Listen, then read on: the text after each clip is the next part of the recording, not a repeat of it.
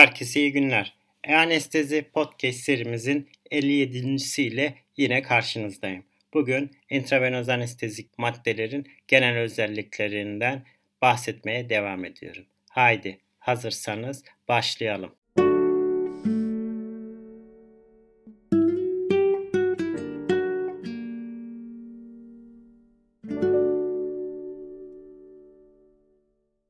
Herkese iyi günler. E-Anestezi Podcast serimizin bugün 57. ile yine karşınızdayım.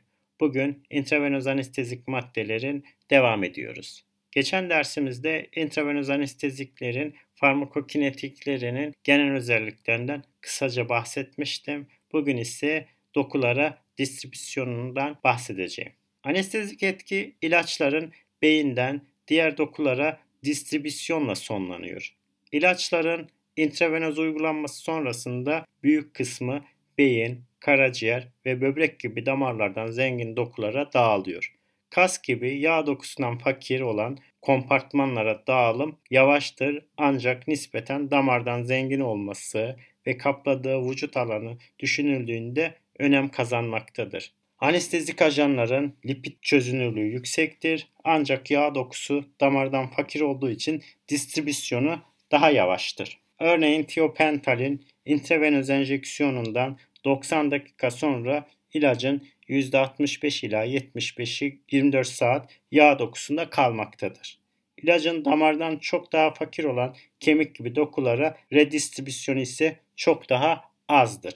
İlaç intravenöz olarak uygulanıp arteriyel dolaşma geçtikten sonra hızla beyine geçiyor ve anestezik etkisini göstermektedir. İlacın kan konsantrasyonu düşmesine bağlı olarak ilaç beyinden redistribüsyona uğrayarak dolaşıma geçiyor ve bu durum bilincin geri dönmesini sağlamaktadır. Dolaşıma geçen ilaç distribüsyona uğruyor ve büyük kısmı damardan zengin kas dokusuna geçiyor. İntravenöz anesteziklerin büyük kısmı karaciğerde metabolize ediliyor ve çok az kısmı metabolize edilmeden direkt idrarla atılmaktadır. İlacın metabolizmasının hızlı olması redistribüsyonla birlikte bilincin hızla geri dönmesine katkıda bulunuyor ve anestezik ilaçların temel atılım yolu böbrekledir ve çok az kısmı ile safrada atılmaktadır. İntravenöz anesteziklerin vücuttaki dağılımını anlamak için 3 kompartman modelini kullanabiliriz. Burada intravenöz anestezin davranışını tanımlıyor bu model ile ilk verildiğinde merkezi kompartman doluyor ve ne gibi bu propofol diyelim. Propofol daha sonra biri hızlı, diğeri yavaş olan periferik bölgelere dağılıyor. İlacın periferik kompartmanlara dağılması ve propofolün eliminasyonu daha sonra arzu edilen hedef kan konsantrasyonunun korunmasını sağlayacak uygun bir infüzyon oranı ile eşleştiriliyor. Bununla birlikte zamanla propofol periferik kompartmanlarda birikmeye başlıyor ve merkezi dolaşımdan bu periferik kompartmanlara daha az miktarda propofol yeniden dağılıyor.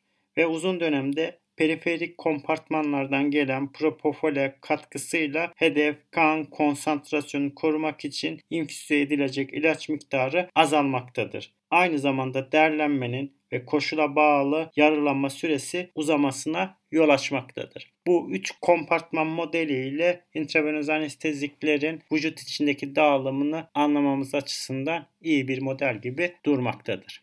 Diğer bir kavram ise eliminasyon yarı ömrüdür bir ilacın plazma konsantrasyonunun başlangıç konsantrasyonunun %50'sine düşmesi için gereken süredir. Bu sadece kanda dağılan bir ilaç için tek kompartmanlı bir modelin tanımlanması halinde ya da ilacın yalnızca bir kez uygulanması durumunda işe yarıyor. Bunun aksine infüzyonla uygulanan intravenöz anestezikleri açıklayan farmakokinetik modelleme, çoklu kompartmanları, dağılım ve eliminasyon aşamalarını hesaba katmalıdır bunu anlayabilmek için. İçerik, duyarlı yarılanma ömrü sürekli bir infüzyon durdurulduktan sonra konsantrasyonda %50'lik bir azalma elde etme süresi olarak da tanımlanıyor.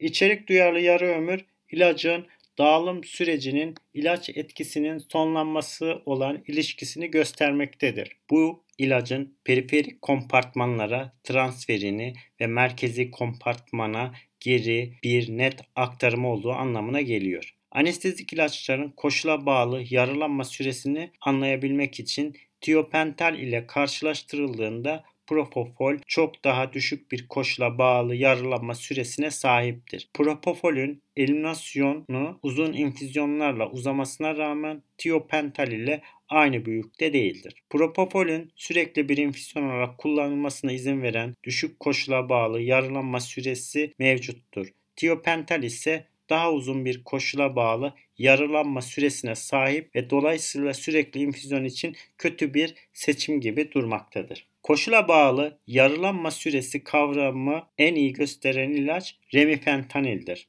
Remifentanil ultra kısa bir opioid agonistidir. Kimyasal yapısında bir ester bileşenine sahip ve spesifik olmayan plazma esterazları ile metabolize edilerek hızla atılıyor. Bu özelliklerinden dolayı remifentanil infüzyon süresinden temel olarak bağımsız bir koşula bağlı yarılanma süresine sahiptir. Kısa etki süresi, hızlı derlenme, kolay titrasyon ve optimal intraoperatif enerji sağlıyor. Remifentanilin eliminasyon süresi 1 saatlik infüzyon için olduğu gibi 10 saatlik infüzyon için de aynıdır. Gelecek remifentanile benzer farmakokinetikleri özelliklerine sahip intravenöz anesteziklerin gelişmesine bağlı gibi durmaktadır. İntravenöz anestezinin bu farmakokinetik prensipleri hedef kontrollü infüzyon cihazlarına adapte ediliyor ve anestezist bir hedef kontrollü infüzyon üzerine hedef kan ya da beyin konsantrasyonunu girerek anestezi için bir in, inhaler anestezi gibi intravenöz anestezi uygulama modeli geliştirilmektedir. Hedef kontrollü infüzyon cihazları uygun infüzyon oranını belirlemek için bir takım faktörler önemli hale gelmektedir. Ne gibi? Yaş, cinsiyet, boy, kilo ve verilen dokulara biriken ilaç miktarı verilen gereksinime duyarlı hale gelmektedir. Uygun infüzyon oranı intravenöz anesteziklerin bu farmakokinetik modelleri kullanılarak hesaplanıyor. Bu cihazların doğruluğu kullanılan farmakokinetik modelin doğruluğuna dayanmaktadır ve gelecekte hedef kontrollü infüzyon şeklinde intravenöz anesteziklerin kullanımı daha sık ve daha fazla olacak gibi durmaktadır. Bugün genel anlamda intravenöz anesteziklerin farmakokinetik ve bu modelleme sistemlerinden hedef kontrollü infüzyon modelinin geleceğinden bahsettim. Evet, dinlediğiniz için ben teşekkür ediyorum. İyi günler diliyorum.